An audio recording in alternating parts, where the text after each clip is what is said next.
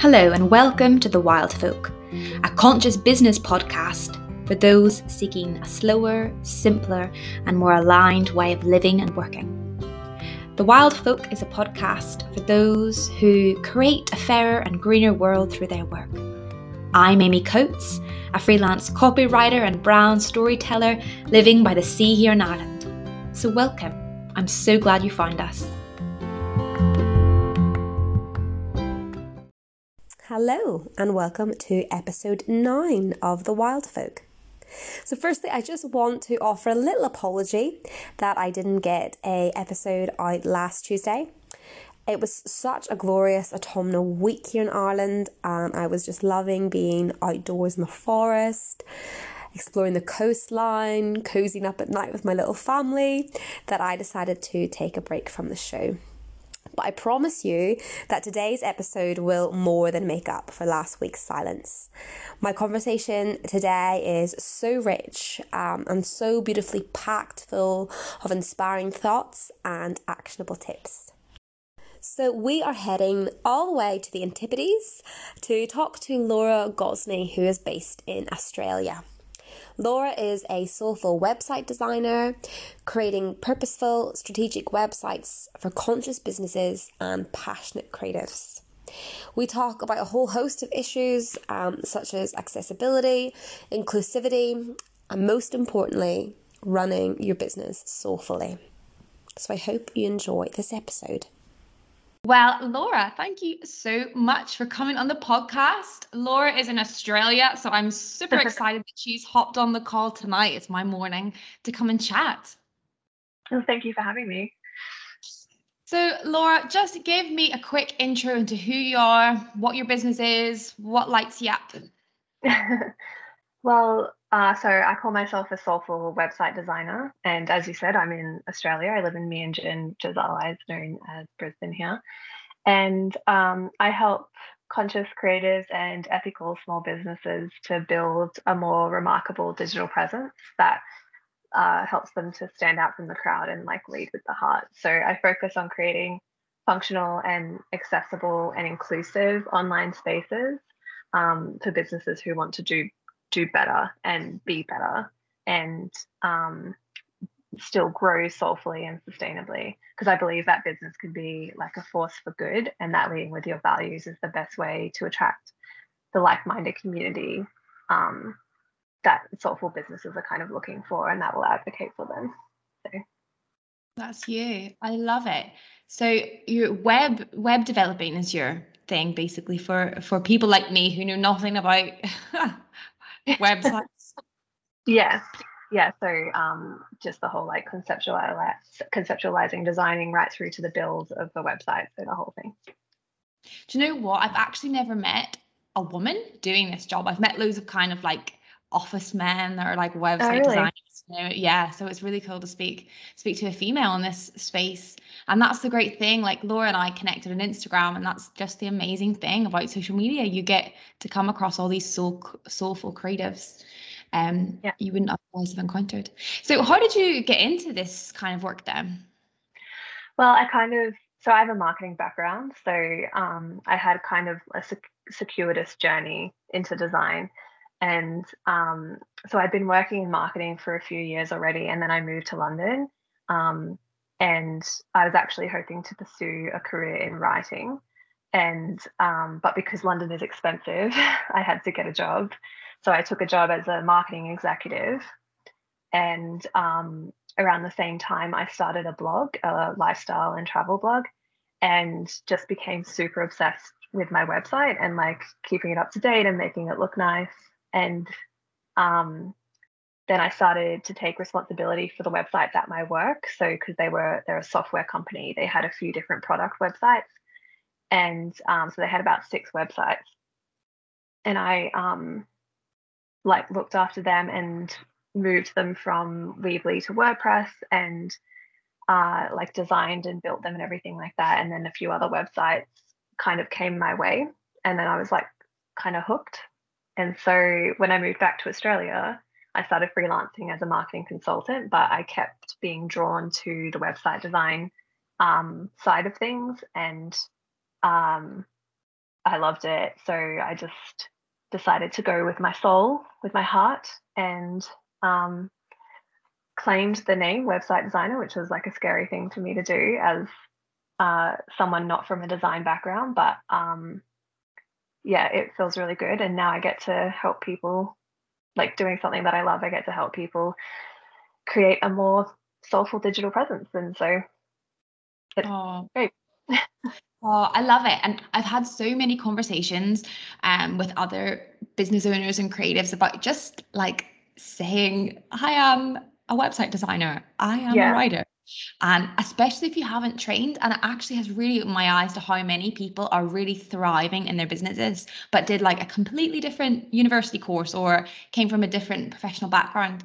And like, I do think when you haven't studied a thing or like worked your way up the ladder, um, in a career, you're like almost more free because you don't yeah. really know the rules. You haven't got everything drummed into your mind. And so you can just, like, yeah, you can just explore and find your own style. And I think it's quite freeing, really. Uh, yeah, I agree. Like, there's a, like an element of the design community that's um, a bit like gatekeeping in a way, um, who kind of have that traditional educational background and kind of see that there's only like one way to do things. And uh, I, sometimes I get like a bit imposter syndrome about it that I don't have that background but like you said I think it's just sometimes just a bit more freeing because I don't have that kind of anything holding me back of being like well that's not what design is. Yeah. Um, and because I have the marketing background there's still like there's still the strategy behind it and I'm focused on making sure that the website is an extension of the marketing strategy that they have. So um, as far as the design goes, I can be have a bit more fun with it maybe. And do you get to use your writing? I do, yeah. Well, I mean, I write all of my own stuff, which is fun, and um, I kind of um, help with copy a lot in the back end, in the background, because um, a lot of the small businesses that I work with um, don't necessarily have the budget to kind of do their copy with a copywriter. um, so I I get to do like a bit of copy editing and stuff like that, and all of my writing for myself, which is good. And um, I find that that suits me better. Um, I did when I was content writing as a market consult marketing consultant. I just found that I prefer to write things for myself. Um, as much as I love writing, um, doing it as a it, as a professional was not my calling, I guess. Mm. Yeah, I know because it's a completely different style of writing, isn't it? It is. Um, and it's it's kind of lovely that you have kept that creative spark sacred. That you know that writing is for you, but like so yeah. for web design is like you know what that's what keeps the lights on. And um, so, was there like a brand or a catalyst in the industry that just made you realize that there needs to be more soulful web design and like and kind of not just ready to go squarespace templates that everyone has. Yeah i mean i think the concept is kind of um, an amalgamation of everyone i've ever looked up to and admired in business and even like back when i was a blogger um, just the kind of you know um, the individuality that a lot of people have I think it's important when to have that shine through. And I actually think that having the blogging background has helped with that a lot because so much I know that a lot of that a lot of bloggers are very similar to each other, but so much of it is like very much about having a personal connection with your audience and like mm-hmm. leading with your personality and your values and stuff like that. Um, and I've always kind of allow myself to be led by my heart and soul. So I don't always do the thing that's going to make me the most money because um, I would have stayed on like in corporate marketing if I did. but um, I want to make a difference and I want to live my life in a way that feels good. And I know that there are other people out there, people in business who feel the same way. And I think design in general, not just website design, has the power to make that difference because like when design is inclusive and strategic, but also heart led, you get all of these soulful businesses that rise to the top and show the profit first corporations that you can have it both ways. You can have like the soul of a business and be successful, like whatever that means to you. Mm, I love it. And I just love that you keep using the word soul. I love that word. Um, yeah, I haven't, I haven't you for this question, but because you kind of take an, um, an holis- a holistic approach to kind of your clients and seeing them, you know, soulfully, do you, coming from a marketing background, do you kind of um, do kind of all your back re- background research differently now with clients because you're kind of taking into account that you want to present them soulfully. Does that make sense? Yeah. Um, so there's uh, I have like a brand questionnaire kind of thing that we kind of start off with, and there's probably an extended getting to know you period with my clients. Mm-hmm. Um, I mean, I don't know how other web designers operate their businesses, but um, I really focus on just having conversations with people to try and understand what it what really drives them and you probably do a similar thing as a copywriter like because mm-hmm. you're trying to get the voice of them um, through into the writing so i kind of look at it in a similar way of trying to get who they actually are understand that and then um, see how i can turn that into like a strategic design and um, if they don't have a marketing plan in place that i can refer to having conversations about what their goals are and uh, for like the next, you know, six to 12 to five years, six to 12 months to five years. Um, and, you know, like making sure that their design can support that vision and that um, whatever we create for them is fluid and will grow with them. Mm. Oh, I, yeah, I love that. And I, I, think with, well, often with copywriting, um, a lot of the brands I've worked with have been startups. So it's mm. also like a bit of a coaching session too, because yeah. they're still working out what their voice is and what their brand personality is. And um, yeah, yeah, you kind of take on all these kind of nurturing roles. And so, yeah, so th- what what you're describing that you've created for yourself is very kind of anti-hustle, you know, let's work in the tech industry and make like like loads of money. So um I know that you're kind of all about slow, soulful business. So I just want to ask you, what exactly do you mean by running a slow, intentional business? What does that mean to you? Well, it means like freedom from hustle culture. And um, yes. my parents, my parents worked really hard their whole life, um, their whole working life, and they're I feel like I mean they're they're retired now and they're only kind of getting to relax now I feel like and I'm not mm. saying they lived a miserable life or anything like that um, but I never really saw them taking holidays or sick days um, kind of ever let alone when they were actually sick and mental health days were definitely not a thing and I yeah. think it's, gener- it's generational a little bit like since they are boomers but also I have a really clear memory um, of when I was in high school and my dad had a cancer scare and related surgery. And like it was minor surgery, but he literally went to work like the next day. And wow, I just couldn't even imagine doing that. And um, it's like that work unless you're on your deathbed mindset. And um, I just kind of realized that I wanted freedom from that. And that's not to say that I don't work hard because, or that I wasn't a good employee. Um, because I don't know many people who work for themselves who don't work hard, but it just meant that I wasn't going to let myself uh, like get trapped in someone else's definition of productivity or of hard work. And mm. Um, so I wanted to ensure that my business was slow and intentional so that I could have freedom and not feel beholden to anyone. Um, and, you know, there are so many different um, articles and hustle evangelists, people who talk about the habits of successful people and really subscribe to the idea that you have to be exhausted in order to be successful. And um, I think slow business is re- like remembering that success means different things to different people and kind of coming back to what success actually means to to you so success mean to me means having freedom in my life and um yeah so, sorry can i just jump i i, yeah. I resonate with everything that you said it's so like it's so funny trying to explain to my parents or grandparents what I do. Mm. like, what? What do you what's what what do you mean you like can lie in bed till like 10 o'clock if you want? I'm like, it's fine. So you know, I've got my calendar.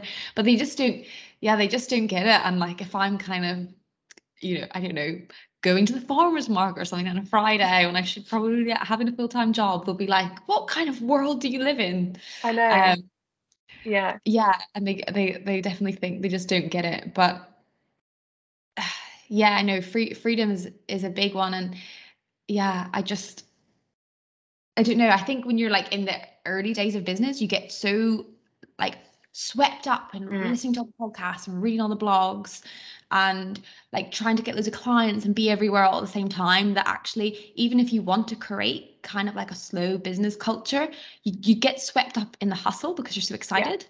that's yeah. kind of where i'm at like even at 11 o'clock i'm like what can i do now oh well just post something on instagram so I yeah i know what you mean I, I think just feels like that's what I want to create in the future. But right now, yeah. to be slow, I have to go fast. No, I agree, and I think it takes um, a bit of practice as well, because because I know what you mean as well. Because coming off of like corporate world, you know, you're at your desk nine until five, and um, I really struggled with like accepting that I could stay like sleep in if I wanted to and start work at like 10 or whatever and then you know take a long lunch and all that stuff. And um like I still work until 11 some nights if I need to um but that's like in balance I guess. And yeah. practicing that balance I mean it comes with time I guess. Yeah. And there, there's like working for yourself it's hard to switch off as well. So there's always going to be those days where you just you know you're you're sat at your desk for 13 hours um, and the trade-off is getting to go to the farmers market on a friday right? So yeah. It's all about balance. It's completely right. And yeah. i guess like if i think i have to remind myself you know one of my values is yeah. kind of conscious working and you know slow living in general. Um, but i need to embody that at every stage and not just work hard so i can then because it's basically doing what our parents doing work hard so they can retire but we're just doing it from our own homes. So yeah. what does your kind of normal work week look like for you? Um well i'm actually working on getting down to doing four days a week because i would like to um i'd like to have long weekends basically. But uh yeah i kind of have um I do like time blocking basically.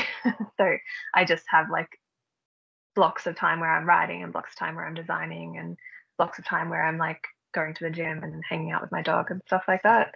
Because that's um, a how I stop myself from sitting at my desk for 13 hours and like remind myself that um, there are, there's a life outside of my office kind of thing. Yeah. It's it's interesting hearing you talk about it because I've not been to like working because I've not been to Australia and the only kind of reference I have is like all the girls I see on Instagram where they're like married at first Australia, which I'm addicted to. Um, but yeah, like it just seems like from a kind of stereotypical point, it's the really like laid back kind of place. Um, but you kind of mentioned before we came on the call that you work with a lot of UK based businesses. And so I'm just wondering, like, do you come across a lot of like soulful businesses where you live or is it kind of hustle hustle hustle? Um it probably depends on who you talk to and even what part of the country you're in. So because where i'm where i am in brisbane we've had like a huge population growth um, over the last two years because people are escaping the big cities of sydney and melbourne. And um, with the uh, the pandemic as well, um, Australia hasn't been as as badly affected as other countries, but we've had closed borders for a lot longer, so we still can't travel mm-hmm. recreationally.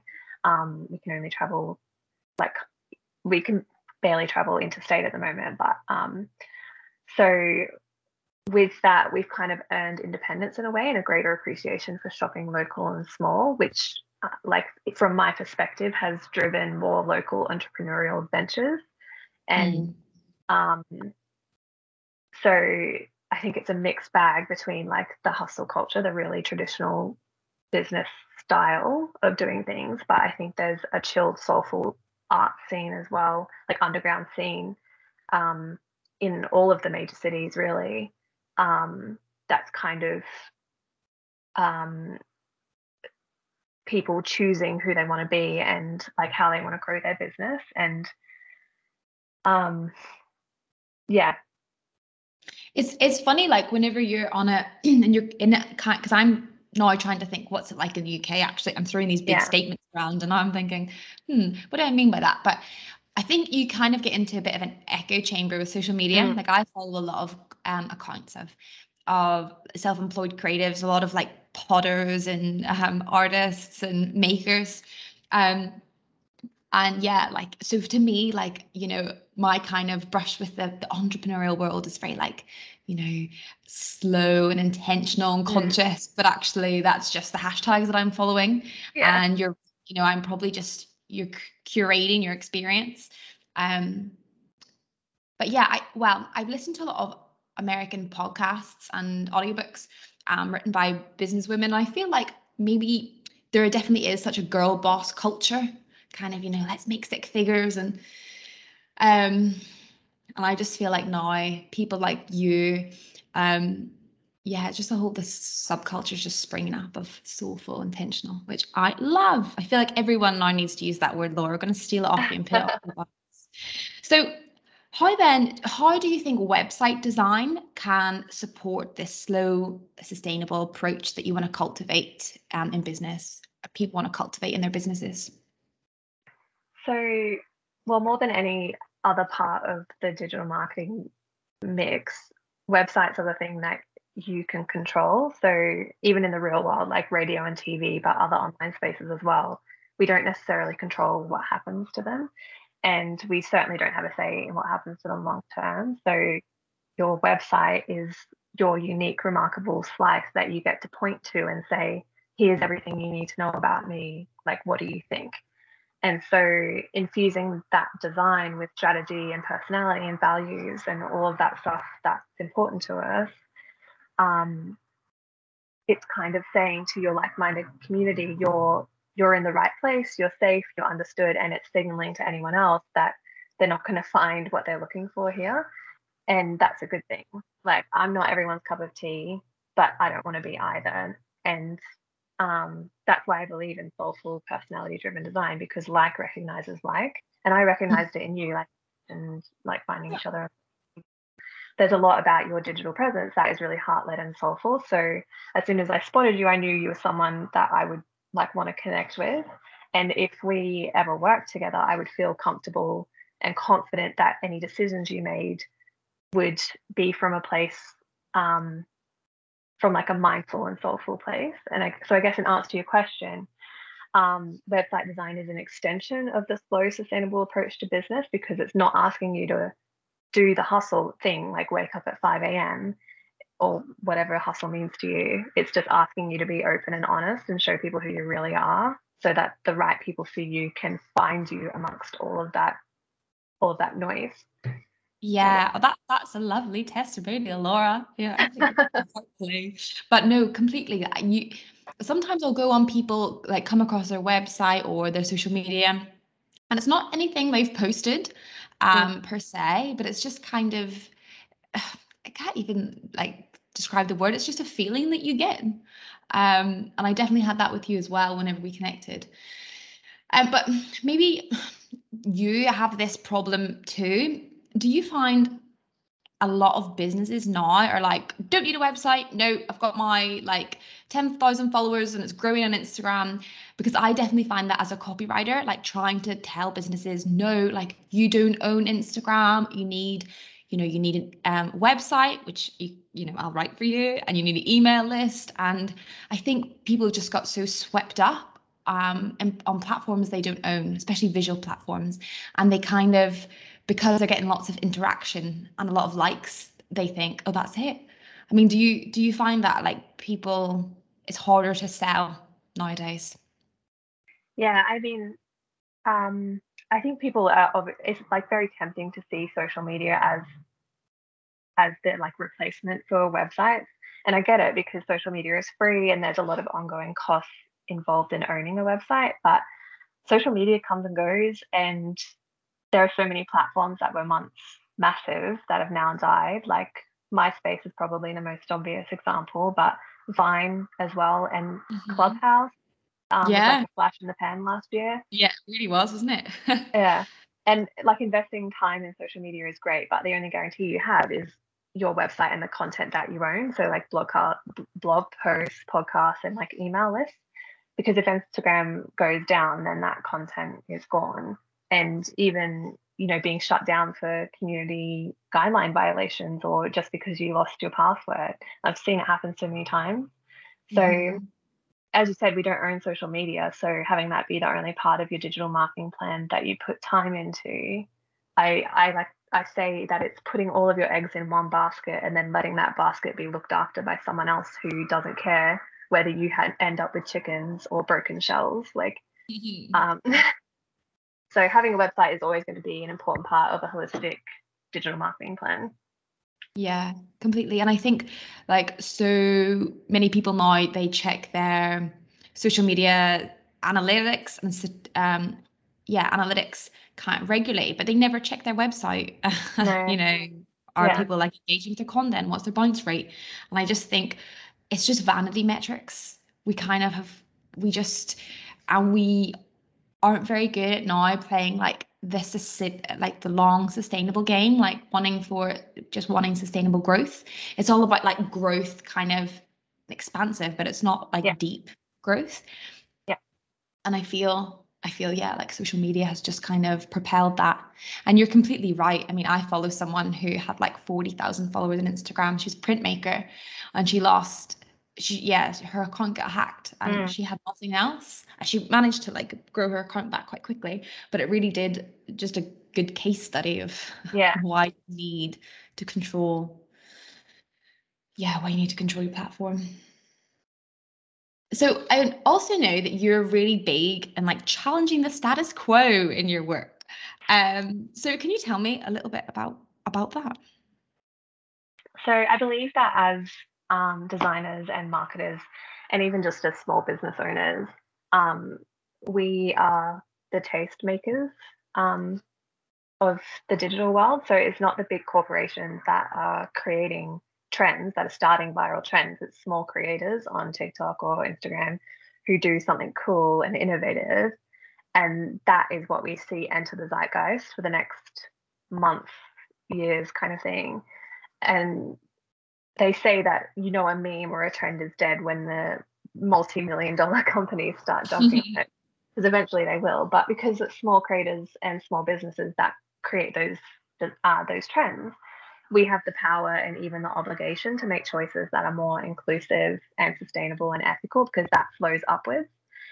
And for me that's not about asking permission to create to make more inclusive choices. It's about making them as a default and um, you know, like even just the bare minimum of choosing inclusive stock photos um, is like a good example because if I choose a bunch of images that have different bodies and races and genders in them, it becomes commonplace.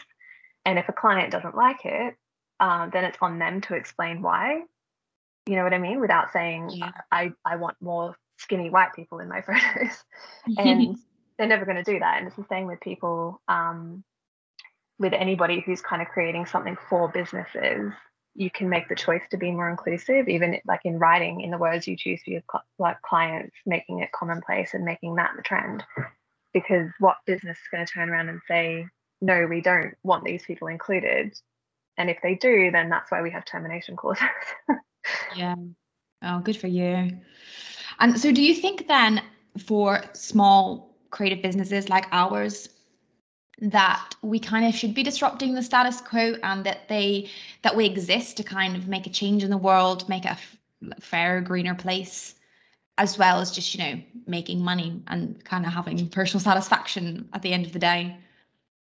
Yeah i do. And um, perhaps it's the circles that i run in or the echo chamber that i'm in but i feel like the age of profit first business is in decline.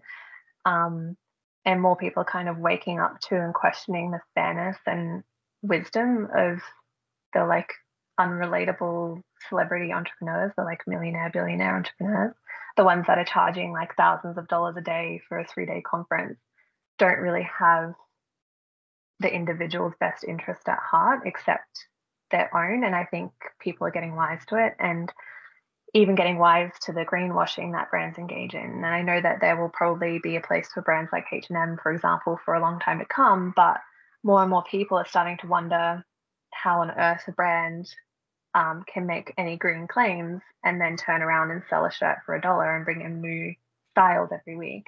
Um, it's just not possible. So in 2021, I think if you're only in it for yourself for the profit and you're not thinking about the wider social and even environmental impact of your business, then I don't think you're paying attention. Mm, completely. And I think it's a big red flag now whenever someone is making a really grandiose claim.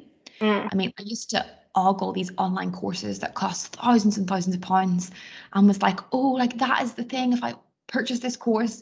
And I did um did do some of these courses in the end and like they and I saw like a lot of women in my group like utterly in debt, like completely yeah. in debt because they thought if they like took out a credit card and bought this course that this like like million billion dollar entrepreneur was promising that that's the key to like be as rich as me. Yeah.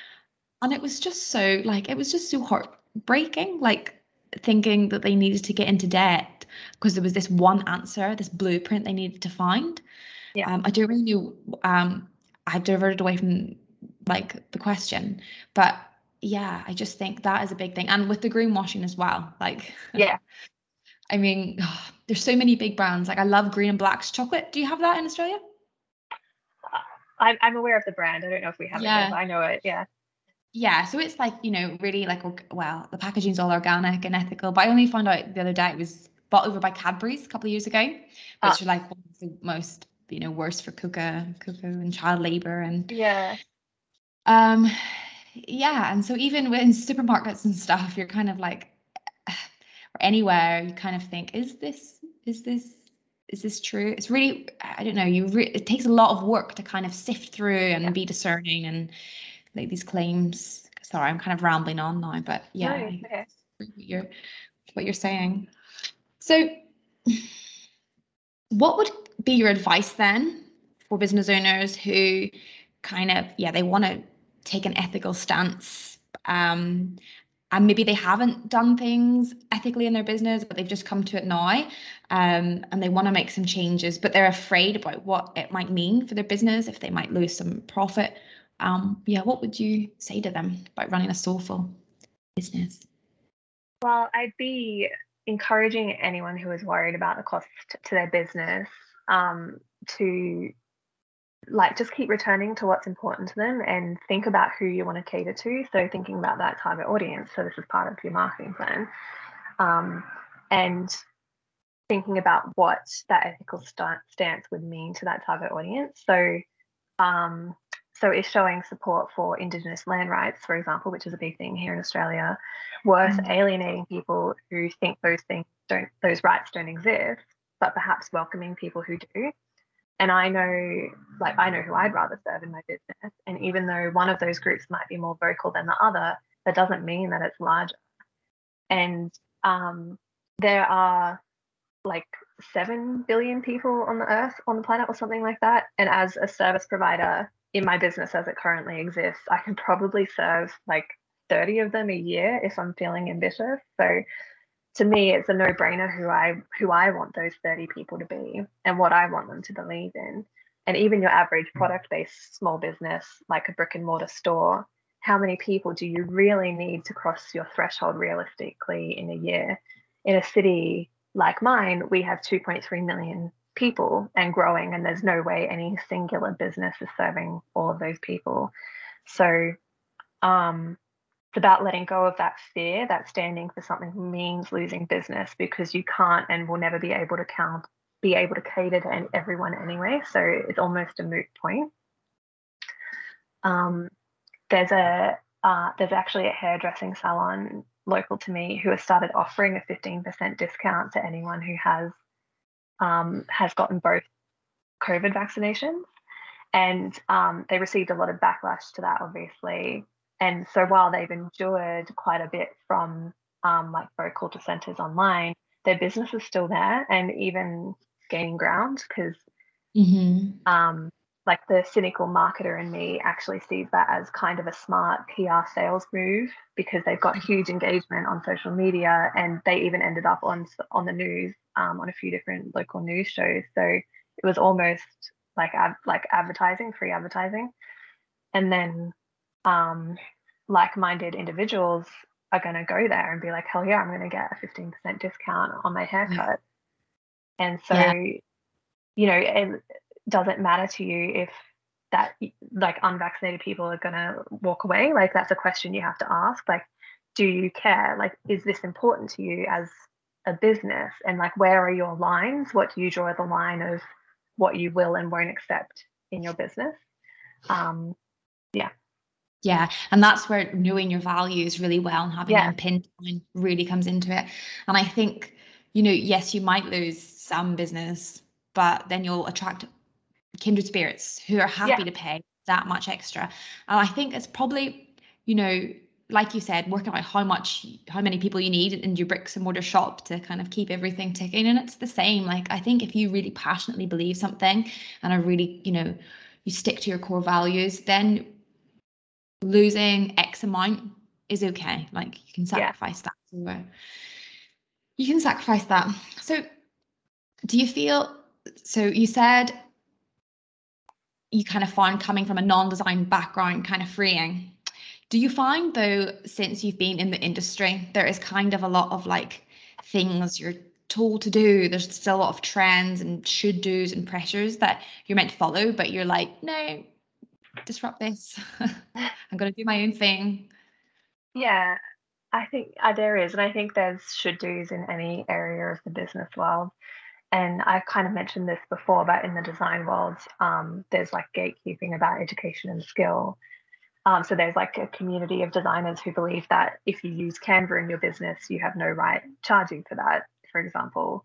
And um, ones that you know, I've seen website designers who specialize in like Weebly or Wix um, get absolutely demolished in design Facebook groups for daring to ask for money for that. And I think it's ridiculous. Like, if mm. someone wants someone to build them a website in Weebly, then who is anyone else to tell that person that they're not allowed to be paid for it? So, um, yeah, I mean, it's just focusing on how you want to, like, what you're passionate about and how you want to build your business and kind of having those blinders on um, like those blinkers on for just staying in your own lane and not listening to what anyone else has to say. And as far as like trends go, there's a lot to be said for being modern and not being outdated um, from a design perspective. But that doesn't mean chasing trends either, because trends come and go. And what's going to work better long term um, for a slow business, um, slow business in particular, is having consistent style and aesthetic and um, brand voice and all of those things that stand the test of time over just chasing trends kind of thing. Yeah, and so I kind of now I want to ask you a practical question. Yeah. Um, for someone who is setting up a website, um, and they don't have a budget to work with someone like you or or a copywriter, and can you maybe offer some tips on um, kind of creating a thoughtful, soulful website on a budget? Um, I mean, is Squarespace like is Squarespace okay? How yeah. Yeah, yeah, I mean I've worked with clients on Squarespace. It's like it's a great platform and it serves the purpose that it's there for, which is supporting small businesses. And I don't think um yeah, I just don't really believe that um I mean, that every single platform kind of has its place in the business world. And if the platform that you're using, Squarespace, Weebly, Wix, WordPress, WordPress is obviously being my specialty. Um, if it supports your business and the growth that you have for that business, then there's no like wrong or right answer. Like, yeah, wrong or right answer to the question. Um, as long as it has the functionality that you need it to have, then it's not wrong. It's not wrong. And there'll be people who disagree with me, like, um, you know, Wix still doesn't have the best SEO features. So, mm-hmm. like WordPress is still the best choice for SEO. But if that's not a focus for your business, if you're not concerned about your Google ranking, then like it doesn't matter. Um, so, um, but yeah, I mean, I love DIY design. I think everyone should have a crack at it. Like even even someone who does have the money for a designer, because um, knowing how your website works is um, important for ensuring that it stays up to date, like long after your designer has kind of moved on. And easy things that DIYers can do without a designer um, is to make those like inclusive design choices that I mentioned about the stock imagery and all of that stuff. And then choosing fonts that are easy to read, dyslexic friendly, and even thinking yes, about how. So I, sorry, I do you know what I want to ask you that? Um, yeah. Because what like well, I see people posting about that. I'm like, what does that mean? What kind of fonts are like user friendly? Yeah. yeah. So um, often, so I mean, with websites, there's like the default fonts. Like I mean, like Calibri is a good example, mm-hmm. um, because that font was specifically created to be read on a screen. Um, so it's not for like printing out documents it's the way it's been designed is um, to make it easy to be read on a screen. It's not tiring. Um, the the shapes of each letter is very different, um, and so that makes it easier for people with like reading disabilities to to be able to focus on the word, if that makes sense. And um, so, you know, there's heaps of really great fonts similar to Calibri, like um, Montserrat and Arial is a good example as well. It's a really common one. Um, that maybe is like maybe the boring choice, but it's mm-hmm. the choice that um, is accessible. Is, is, accessible, yeah. And you can um, have like your accent fonts, like your pretty script fonts, and your beautiful like slab serifs and all of that stuff, all the really graphic fonts, but don't have that be the the crux of your website. Don't have that be um, you know paragraphs of script font because even for someone who is well sighted and like a fluent English speaker, it's hard to read. Like, um, yeah. so, so give it to, like to test out before you launch it into the world. Make sure she can read it. Yeah, and and like even just having um like a, a big font size and like a good line height and things like that just make and not having like a really soft gray font on like a white background, that sort of thing. Um, just having like the high contrast between the colors, um, which there are tools online you can use to check the contrast to make sure that it's um, meeting those accessibility guidelines. But yeah, just little things like that. And it doesn't have to impact the design or like your brand identity in any way. It's just um, like making small adjustments here and there to make your website more accessible. I actually have um, a webinar out at the moment um, called Creating Your Magnetic Presence, which has heaps of actionable advice for DIYers. Um, so you can find that on my homepage. yeah, I'll link it in the show notes. Oh. Definitely. Oh, that sounds great. I've just learned, like, you know, these are just things you don't, I would have never thought no. about fonts really. And, you know, because if you, you know, you follow all the good design rules, and someone goes on your website, they're not going to notice. Do you know what I mean? Like you're the only yeah. one who's going to notice that your font is boring you know that people only notice if it's hard to read and yeah, yeah exactly. got a pink background and beige text yeah they're, they're really good practical tips so coming into something more like uh, intangible now how can we create with soul i know for me like i do a lot of well i've started to do a lot of automatic writing in the morning just like taking yeah. my morning pages and just letting my hand drift and i you know i have a journal that i write um, at night, you know, this is how my day went. You know, my heart is broken, blah blah blah. But I keep, you know, I keep my my morning pages just for that sort of stream of consciousness, and that really helps me tap into that, you know, small, intuitive voice. Um, and that's how I can then soulfully sit at my desk for six hours and write some dry copy, maybe. but, um, yeah, what about you? How do you create with soul?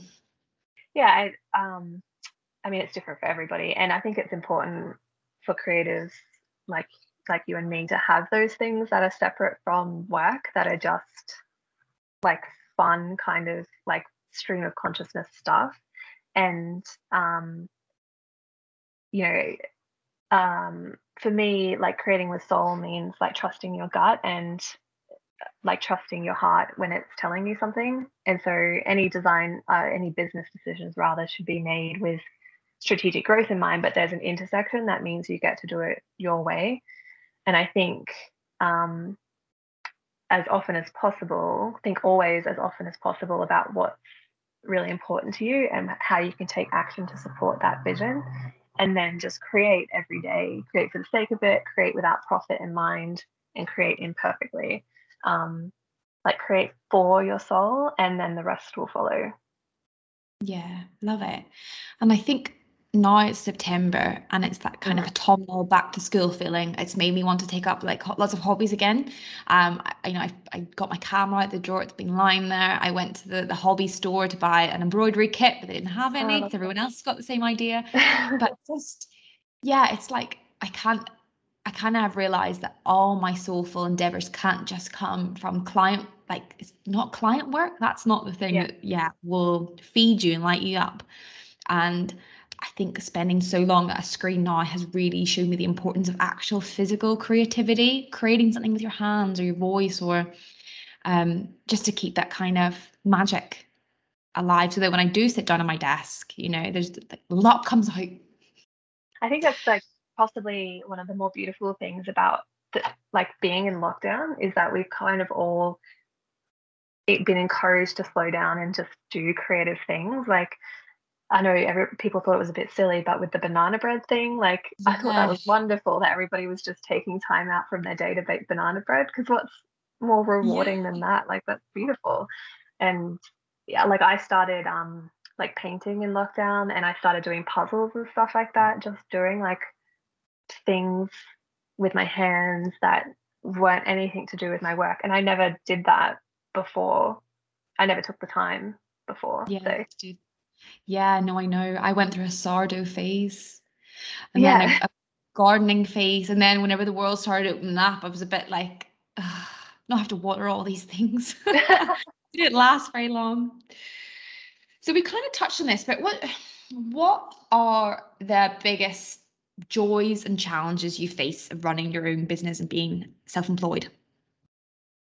So, well, the biggest joys would probably be like the opportunity to like connect with and work with other passionate business owners and kind of getting to sticky beak into so many different industries because um, I love to learn new things and um, it's always fun to learn how people are making a difference in their businesses. Um, for example, right now I'm working with um, a permaculturist, so cool. I'm learning about like regenerative gardening, which is really fascinating. And um, yeah, just the like transformation I get to see small businesses make um, with getting like that website that they feel proud of. Um, it's just feels really good to me. And then the challenges are really just the comparison, um, like yes. the doubt that seeps into um, what you do. And it's important to know that everybody feels that way sometimes, but um, we say a lot that social media is a highlight reel, but it can be hard not to compare your bad days, weeks, and months to the highlight reel.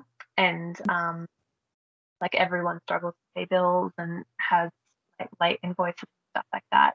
It, like it's hard to work for yourself, but I think it's worth yeah, worth it.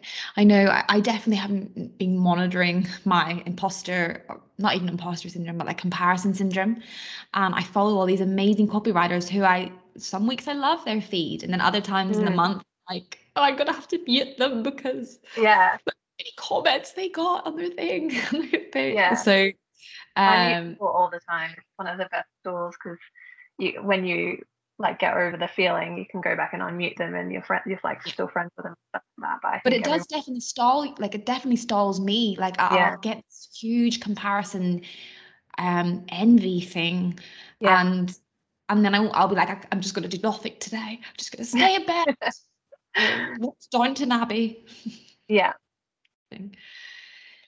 So what yes, I love asking people for their book recommendations. I've got a long, long list. What um, yeah, have you got any book recommendations that have kind of inspired your your work or maybe your mindset or your approach to work? Yeah, so um, hashtag authentic by Sarah Tasker. Um, I think she, that's a wonderful look at creating a community on social media. That's really creative um, and soulful. And she has a podcast by the same name. And um, How to Style Your Brand by Fiona Humberstone. Um, she's known as the brand stylist on Instagram. Um, and I also recently read Big Magic. Um, can't remember yeah. who that's. Elizabeth yeah, Gilbert. Yeah, Gilbert. Yeah, beautiful look at just creating, as I said, for yourself. Um, yeah, I, I prefer to read to pl- for pleasure since so much of my time and brain power is like taken up by business. But I always come back to um, hashtag authentic and how to style your brand. I think they're wonderful books. Yes, I actually have just kind of rediscovered Sarah Tasker's podcast. I, I yeah. used to listen to her years ago, like before, like when I worked full time. Um, and I kind of always wanted like, oh, one day I'll have like a business maybe. Um, so I listened to her, but now I'm like listening to her kind of with my business head on and being like, yes. Yeah. So I definitely have to seek out her book. Yeah, it's really good. Yeah. So one last parting piece of advice for I just this advice isn't for anyone else except me because I've got like a little coaching book of all these pep talks you guys have given me. But um, yeah, what would you say to someone who is trying to run a soulful business? Um, I think so. I'd say it's often easier said than done. Um, but keeping those blinders on, obviously look to others that you admire for guidance and support, but never stop listening to your gut and what your soul tells you is the right thing to do. And if you do something that steps outside of that, um, that makes you feel like you've sold out a little bit or um, just didn't feel right, like forgive yourself and like and move on because it's a privilege to be able to turn down work that isn't soulful, that isn't totally aligned. So if you do falter and misstep or make a mistake, recognize it, own it, and like forgive yourself and move on. And um, like always be open to listen and learn, especially from people who know better than you and it's not a weakness to admit that you don't know something and seek and seeking those answers elsewhere. And i think a lot of people are scared of making claims um, to being ethical or sustainable for example because um, there can be a lot of judgment that comes with it. Um, and like it can be harsher and swifter when it's not perfect. But uh, like i believe in taking imperfect action because that imperfect action is what you learn from. And learning from that is a direct pipeline to one day taking more perfect action, um, like whatever perfect action means. Mm. Um, as long as you're open to learn, um, then I think that you're on the right track. Laura, where can people find you online? Uh, well, I'm Laura F Creates um, on Instagram and everywhere really, and um, on my website at laurafcreates.com. Great. I have enjoyed this conversation so much, and it's definitely made me now go and look at my Squarespace site so I can give it more soul. Thanks so much, Laura. Thank you for having me.